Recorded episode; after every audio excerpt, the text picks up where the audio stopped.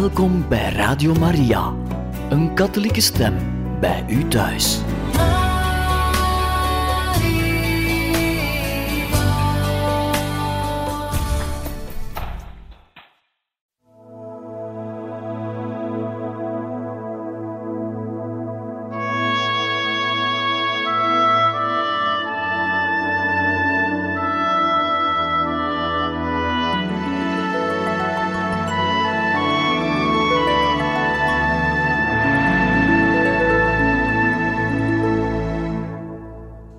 Beste luisteraars van Radio Maria, in deze uitzending Heiligen Getuigen lezen wij verder voor uit het leven van de heilige zuster Faustina. En we zijn gekomen in het klooster waar ze is ingetreden als postulante. Omdat Helene postulante was, werd zij op de hoogte gesteld van de geestelijke oefeningen en plichten die zij een toekomstig lid van de congregatie, straks als haar roeping behoorde te volbrengen. Verder werd ze ingedeeld bij de keukendienst. Nog een andere taak was dat zij de kamer van moeder Jane Barkiewicz schoon moest houden en in geval van ziekte voor haar moest zorgen. Moeder Jane was al vele jaren overste en was zelfs generaal-vicaris van de congregatie geweest. Vanwege haar functie als meesteres van de postulanten observeerde deze oudere en ervaren religieuze de gedragingen van de nieuwe leden nauwkeurig. Over Helene zei ze kort en ter zake: Helene is iemand met een inwendig leven. Ten gevolge van haar innerlijke conflicten, haar geweldige geestelijke ijver en de verandering van levensstijl, begon Heleens gezondheid achteruit te gaan. De overste, die over haar staat van volledige uitputting verontrust raakte, stuurde haar in het gezelschap van twee andere zusters voor rust naar Skolimov daar was een zomerhuis dat gehuurd werd voor de zusters die in Warschau leefden en voor de meisjes die onder hun hoede stonden. Het was Heleens taak om voor hun drieën de maaltijden te bereiden. Toen ze in Skolimov was, vroeg Helene de Heer voor wie ze nog meer moest bidden. Jezus zei haar dat hij haar dat de volgende nacht zou laten weten. Helene kreeg toen het eerste mystieke visioen dat hij haar openbaarde, onder welke omstandigheden de zielen in het vage vuur verkeerden. Toen haar later werd opgedragen om een dagboek bij te houden, legde ze dit voorval als volgt vast. Ik zag mijn beschermengel, die mij bevel gaf hem te volgen. In een ogenblik bevond ik me in een mistige plaats vol vuur, waarin zich een grote menigte lijdende zielen bevond.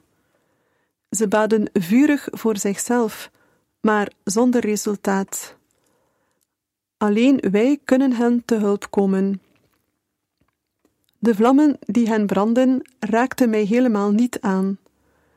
Mijn beschermengel liet me geen moment alleen. Ik vroeg deze zielen wat hun grootste lijden was. Ze antwoordden mij eenstemmig dat hun grootste kwelling het verlangen naar God was. Ik zag onze lieve vrouw de zielen in het vage vuur bezoeken. De zielen noemden haar de ster van de zee. Ze brengt hen verkwikking. Ik wilde nog langer met hen spreken, maar mijn beschermengel wenkte mij om weg te gaan. We gingen uit deze gevangenis van lijden weg. Ik hoorde een inwendige stem die zei: Mijn barmhartigheid wil dit niet, maar de gerechtigheid eist het. Sinds die tijd leef ik in inniger gemeenschap met de lijdende zielen. Noviciaat 1926 tot 1928. de congregatie van de zusters van Onze Vrouw van Barmhartigheid, bestuurd in Lagiewniski, dat een deel van Krakow is, een reusachtig opvoedingsinstituut voor moeilijk opvoedbare meisjes. Het werd in 1890 door de eerwaarde pater Alexander Lubomirski gesticht. De omvangrijke gebouwen met de omringende boomgaarden en tuinen werden onder het patronaat van Sint-Jozef geplaatst. De zusters duiden dit complex eenvoudig aan als het Jozefshuis. Op dit terrein kregen de toekomstige leden van de congregatie van de zusters van Onze Vrouw van Barmhartigheid, die hun noviciaat deden, een grondige training in het kloosterleven. Want het was immers hun voornemen dit leven uit vrije wil en tot aan hun dood op zich te nemen. Helene en haar medekandidaten maakten de resterende drie maanden van hun postulaat hier af en hielden bovendien een achtdaagse retraite ter voorbereiding op hun intrede in het noviciaat. De plechtigheid van het ontvangen van het habit en de sluier vond op 30 april 1926 plaats. Reeds bij deze gelegenheid openbaarde God aan Helene de mate waarin ze in de toekomst zou leiden.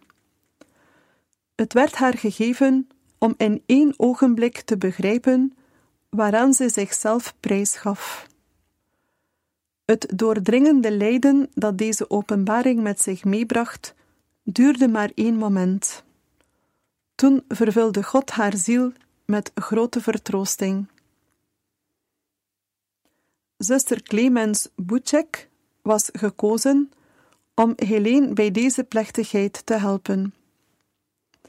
Zij herinnerde zich dat toen ze tegen Helene zei: Schiet op en doe het gabijt aan. Het leek alsof Helene flauw viel. De zuster holde onmiddellijk weg om het reukzout te halen. Zuster Clemens gaf later toe dat ze dit voorval gebruikte om Helene steeds weer te plagen met haar afkerigheid om de wereld te verlaten. Pas na de dood van Helene vernam zij dat de gebeurtenis meer was geweest dan alleen een flauwte. Wanneer zij het habit en de witte sluier ontvingen, werd aan de zusters een nieuwe naam gegeven als symbool van het nieuwe leven dat zij begonnen waren. Vanaf dat moment stond Helene Kowalska bekend als zuster Maria Faustina of als alleen zuster Faustina. De naam Faustina betekent de gelukkige, blije of gezegende. Tot op de dag van vandaag duurt de noviciaatsperiode in de congregatie van de zusters van Onze Vrouw van Barmhartigheid twee jaar. Tijdens het eerste jaar, dat kanoniek jaar genoemd wordt, heeft de novice de gelegenheid haar geestelijk leven door meditatie en andere geestelijke oefeningen te verdiepen.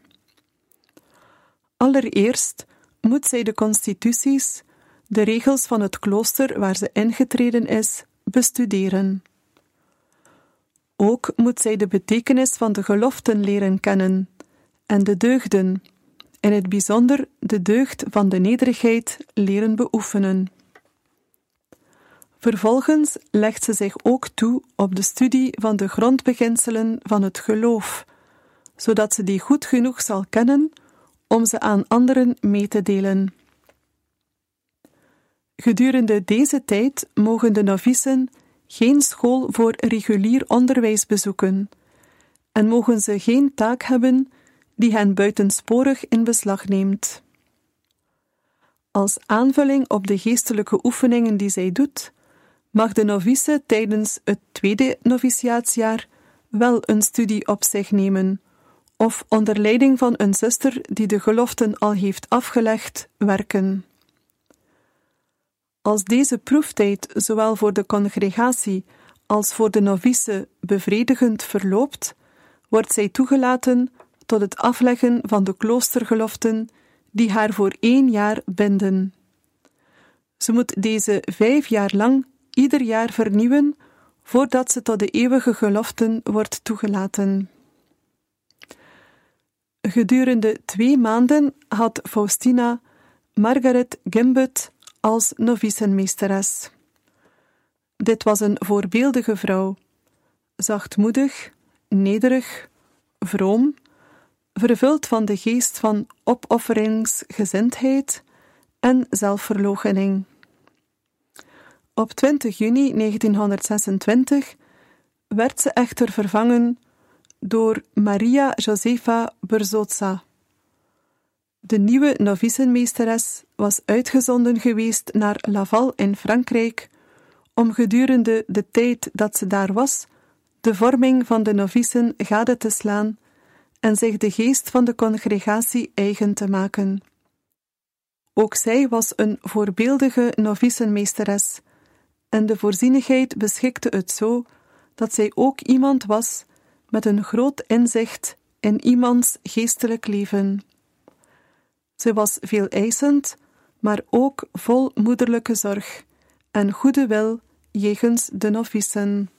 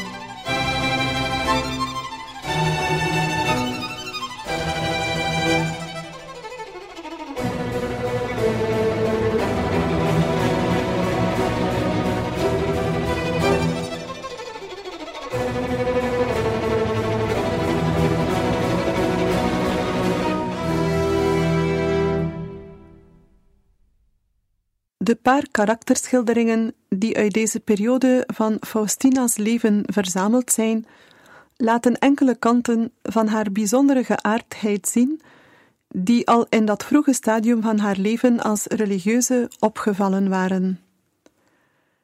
Regina Jarowska, die, die tijdens het noviciaat anderhalf jaar bij Faustina woonde, herinnerde zich dat de zusters graag in haar gezelschap verkeerden. Ze noemden haar voor de grap hun advocate, omdat ze, ter opluistering van haar gesprekken, gebaren maakte met haar handen. Het onderwerp van de haar conversaties was altijd God. Haar houding bij het gebed riep bij de andere novicen grotere eerbied voor de majesteit van God op. Regina werkte met Faustina in de keuken, waar ze de maaltijden klaarmaakten voor de meisjes in het tehuis. Ze werkten samen vaak lang en hard in de kelder waar het voedsel lag opgeslagen. Terwijl ze werkten, baden zij hardop of voerden, als zij daar toestemming voor hadden, een gesprek over geestelijke dingen. Op een dag stopte Faustina opeens met praten en liep de deur uit. Ze ging naar moeder Overste, omdat ze zich herinnerde dat ze niet om de vereiste toestemming om te praten gevraagd had. Ook zuster Placida werkte met Faustina in de keuken. Toen de zuster die daar de leiding had ziek werd, debatteerde Placida erover wie de leiding over zou nemen. Ze herinnerde zich dat Faustina onmiddellijk toegaf en zei: Beste zuster, laten we om zulke dingen onze heilige vrede niet verliezen. Laten we werken om Jezus voldoening te geven. Dezelfde zuster Placida gaf toe dat ze tijdens de recreatie graag bij Faustina in de buurt was, omdat die altijd iets verheffends te zeggen had. De novicen maakten feitelijk grapjes onder elkaar en zeiden: Kom, laten we naar onze theologen gaan. Faustina sprak vaak met hen over de deugden van geloof, hoop en liefde, of over de zielen in het vagevuur. Ze moedigde hen aan om voor die arme zielen te bidden. De recreatietijden waren gelukkige tijden voor Faustina, in het bijzonder wanneer die in de buitenlucht doorgebracht werden. Vaak hief ze in verrukking haar handen op naar de hemel en riep hardop uit: O oneindige goede God, hoe wonderbaar zijn uw werken! Tijdens zo'n recreatietijd bewonderde Faustina een paar insecten bij de vijver en boog zich over het water. Placida gooide een steen vlak bij haar in het water, waardoor Faustina's gezicht en sluier met modder bespat werden. De overste zag dit en gaf Placida opdracht haar sluier om te wisselen voor de vuil geworden sluier van Faustina. Faustina smeekte moeder overste stilzwijgend aan het voorval voorbij te gaan. Toen moeder weigerde om gehoor te geven aan haar pleidooi om het bevel in te trekken, zei Faustina rustig tegen Placida: Ik zal voor je bidden dat je deze beproeving om Jezus wil kunt accepteren. Hij weet hoeveel het je kost. Faustina werd tijdens haar noviciaat bij de keukendienst ingedeeld. Dit bracht haar soms erg van streek, want de pannen die in de keuken gebruikt werden, waren heel groot, en ze was niet in staat die te hanteren. Haar moeilijkste taak bestond uit het afgieten van de grote pan met aardappels. Als ze daarmee bezig was, liet ze soms de helft van de inhoud eruit rollen. Toen ze er met moeder Overste over sprak, zei die tegen haar dat ze de benodigde vaardigheid wel in de loop van de tijd zou krijgen. De taak werd echter niet gemakkelijker, want met iedere dag die verstreek, werd zij zwakker. Ze begon dit werk dus te ontwijken. Dat ontsnapte echter niet aan de aandacht van haar medezusters. Die hadden wel kunnen weten dat ze zich, ondanks al haar bereidheid om het werk te doen zonder zichzelf te ontzien, niet in staat achtte om het te doen. Op een dag, tijdens het gewetensonderzoek om twaalf uur, klaagde Faustina tegen de Heer over haar zwakheid. Ze hoorde deze woorden in haar ziel. Vanaf vandaag zul je dit met gemak doen. Ik zal je kracht geven. In vertrouwen op de woorden van God haastte ze zich die avond om als eerste bij de pan te komen. Ze nam die met gemak op en goot het water volmaakt af. Toen ze het deksel oplichtte om de stoom te laten ontsnappen, zag ze in plaats van aardappels bossen onbeschrijfelijk mooie rozen. Ze had nooit eerder zulke mooie rozen gezien. Toen zij daar, terwijl ze verbaasd was over dit visioen, zo stond en probeerde de betekenis ervan te begrijpen, hoorde zij een stem in haar zeggen: Ik verander zulk zwaar werk van jou in boeketten van de allermooiste bloemen, en hun geur stijgt op voor mijn troon. Vanaf die tijd verlangde zij ernaar om de aardappels af te gieten, en dat niet alleen gedurende de week waarin ze ervoor op het rooster stond, maar ook in de weken dat andere zusters op het rooster stonden. Omdat zij begreep hoe aangenaam dit voor God was, hielp ze de andere zusters graag met dit werk en andere moeilijke taken. De vrucht die deze les droeg was blijvend. In januari 1937, toen zij al zwaar ziek was, schreef ze een gebed waarin weerspiegeld wordt wat ze zich al eigen had gemaakt in haar gewone beoefening van barmhartigheid. Hieronder volgt een passage uit dat gebed. Help mij, o Heer, dat mijn handen barmhartig wogen zijn en gevuld met goede werken, zodat ik alleen goed zal doen aan mijn naasten en zelf de moeilijker en inspannende taken op mij zal nemen. Help mij dat mijn voeten barmhartig zijn, zodat ik me zal haasten om mijn naaste bij te staan en mijn eigen vermoeidheid en afmatting overwin. Mijn ware rust ligt in de dienst aan de naaste. Duisternis. Tegen het einde van haar eerste noviciaatsjaar begon Faustina de beproeving van de ziel te ervaren, die bekend staat als de donkere nacht. Dit gedurende zes maanden. Gedurende deze tijd vond ze geen vreugde en vertroosting in het gebed. Meditatie werd haar vrijwel onmogelijk en vrees omgaf haar. Als zij dieper in zichzelf keek, zag ze niets dan grote ellende en tegelijkertijd zag ze de grote heiligheid van God zo duidelijk dat ze haar ogen niet naar hem durfde opslaan. Ze viel aan zijn voeten in het stof en smeekte hem zonder ophouden om genade. Zelfs bemoediging door de moeder overste bleef in deze moeilijke tijd zonder resultaat. Haar lijden bleef aanhouden. Er ontstonden toen enkele inwendige moeilijkheden die weer met een paar uitwendige problemen verband hielden. Faustina legt niet uit welke moeilijkheden dit waren. Terwijl deze echter gestaag erger werden, merkte ze dat ze die niet het hoofd kon bieden. Ze wist eigenlijk niet hoe ze verder moest leven. Ze hield vele novenen tot verschillende heiligen, maar de situatie werd nog moeilijker.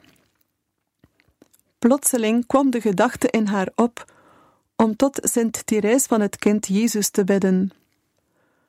Voordat ze in het klooster intrad, had Faustina een grote devotie voor haar gehad, maar op de een of andere manier was ze daar wat nalatig in geworden. Op de vijfde dag van de noveen verscheen Therese haar in een droom. Ze zag eruit alsof ze iemand was die in de wereld leefde. Ze verborg het feit dat ze een heilige was voor Faustina en begon haar te troosten. Ze zei: Top niet over deze zaak, maar vertrouw meer op God. Ik heb ook heel erg geleden. Faustina geloofde haar niet en antwoordde: Het lijkt me toe dat jij helemaal niet hebt geleden. Maar Sint Therese overtuigde haar ervan dat ze veel geleden had. Toen zei ze: Zuster, weet dat de moeilijkheid over drie dagen op een gelukkige manier opgelost zal worden.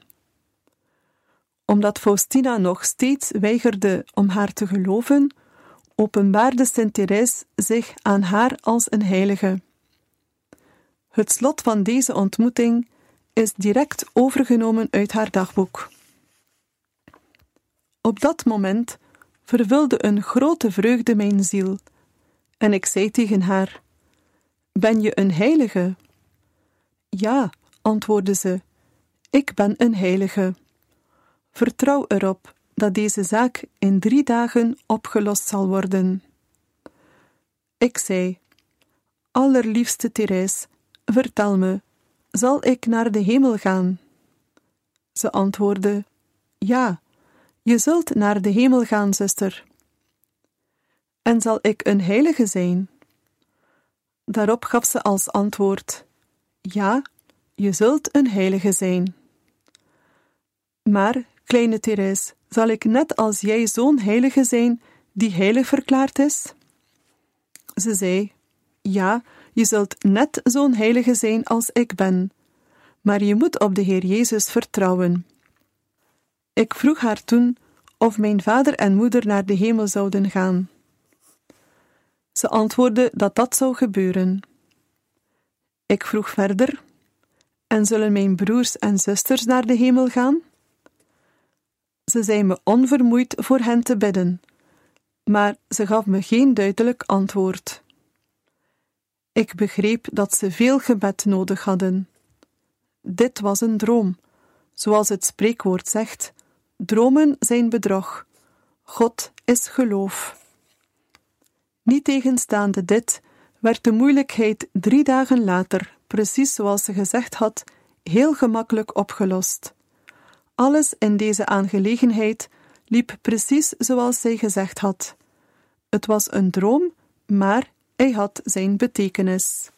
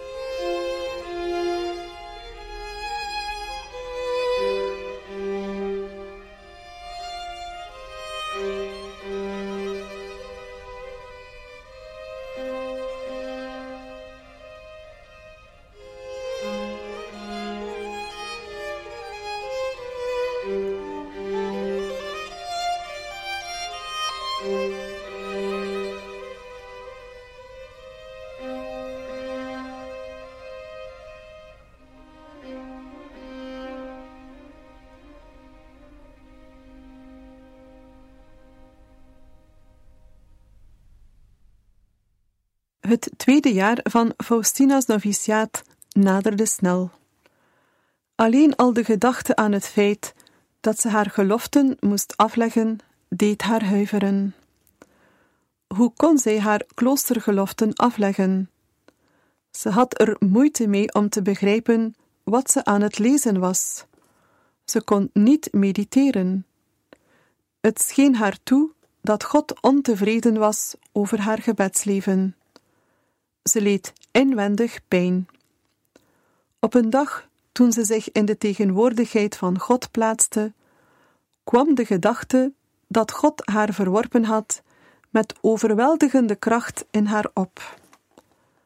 Wanhoop overspoelde haar. Ze ervoer de pijniging die door de veroordeelden ondergaan wordt.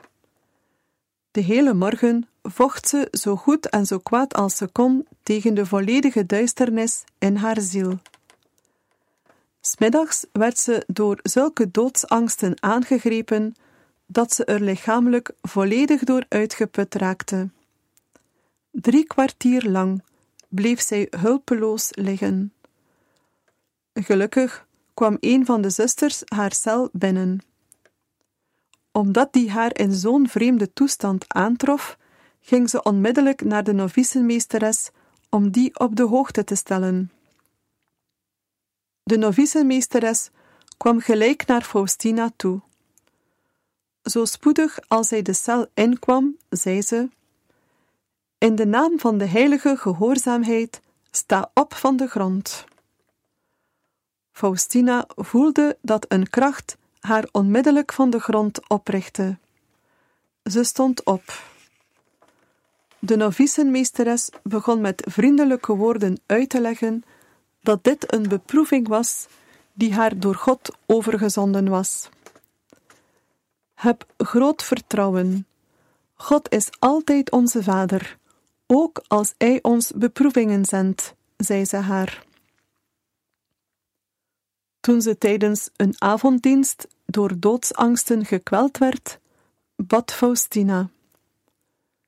Jezus, u die zich in het evangelie met een allertederste moeder vergelijkt, ik vertrouw op uw woorden, omdat u de waarheid en het leven bent.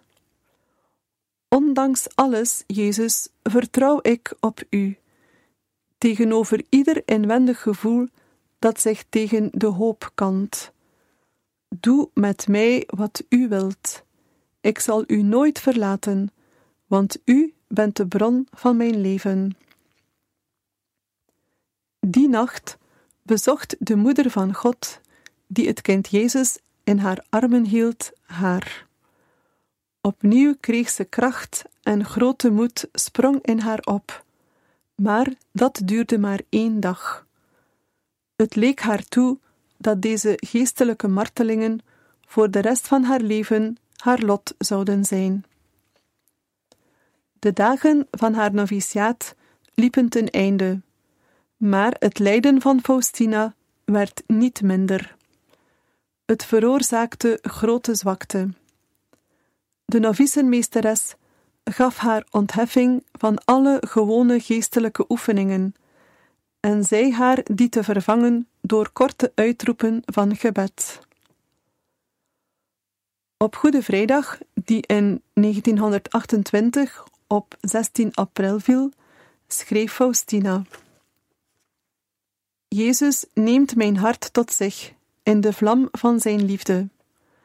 Dit gebeurde tijdens de aanbidding s'avonds. Plotseling overviel mij de goddelijke tegenwoordigheid en ik vergat al het andere.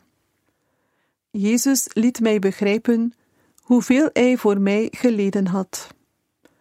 Dit duurde heel kort. Een vurig verlangen, een verlangen om God lief te hebben. Op 30 april 1928 legden Faustina en haar metgezellinnen de eenvoudige kloostergeloften voor één jaar af. Op deze dag uitte zij tegenover de Heer haar wens om zich in een actief leven door liefde ter wille van Hem te ontledigen, maar een liefde die zelfs door de dichtstbijzijnde zusters onopgemerkt zou blijven. Ze wist toen nog niet dat haar gebed door God aanvaard was. De duisternis in haar ziel bleef nog zes maanden voortduren. Faustina had geen geestelijk leidsman, en het gebrek aan hulp van de kant van haar biechtvaders vermeerderde haar zielenstrijd. Deze priesters probeerden haar te troosten door te zeggen dat ze in deze tegenwoordige staat God wel behagelijker was dan wanneer ze overvloedige en grote vertroostingen zou hebben. Ze bleven echter in gebreke om haar te helpen zich te realiseren dat deze zielentoestand overeenkomt met een stadium van het geestelijk leven waar heilige zielen doorheen gaan op hun reis naar God. En zo werd de donkere nacht verlengd. Na haar eerste professie bleef Faustina tot eind oktober in het novicenhuis Lagievniki. Ondertussen werd moeder Michaela Morachevska, de moeder die Faustina had aangenomen op het generaal kapitel van de congregatie dat van 6 tot 10 oktober gehouden werd, tot generaal-overste gekozen. In haar functie als hogere overste, die zij tijdens het leven van Faustina bekleedde, werd moeder Michaela haar voornaamste steun en bron van troost. Beste luisteraars van Radio Maria, wij beëindigen hier voor vandaag het voorlezen uit het leven van de heilige zuster Faustina. We danken u voor het luisteren en graag tot volgende keer.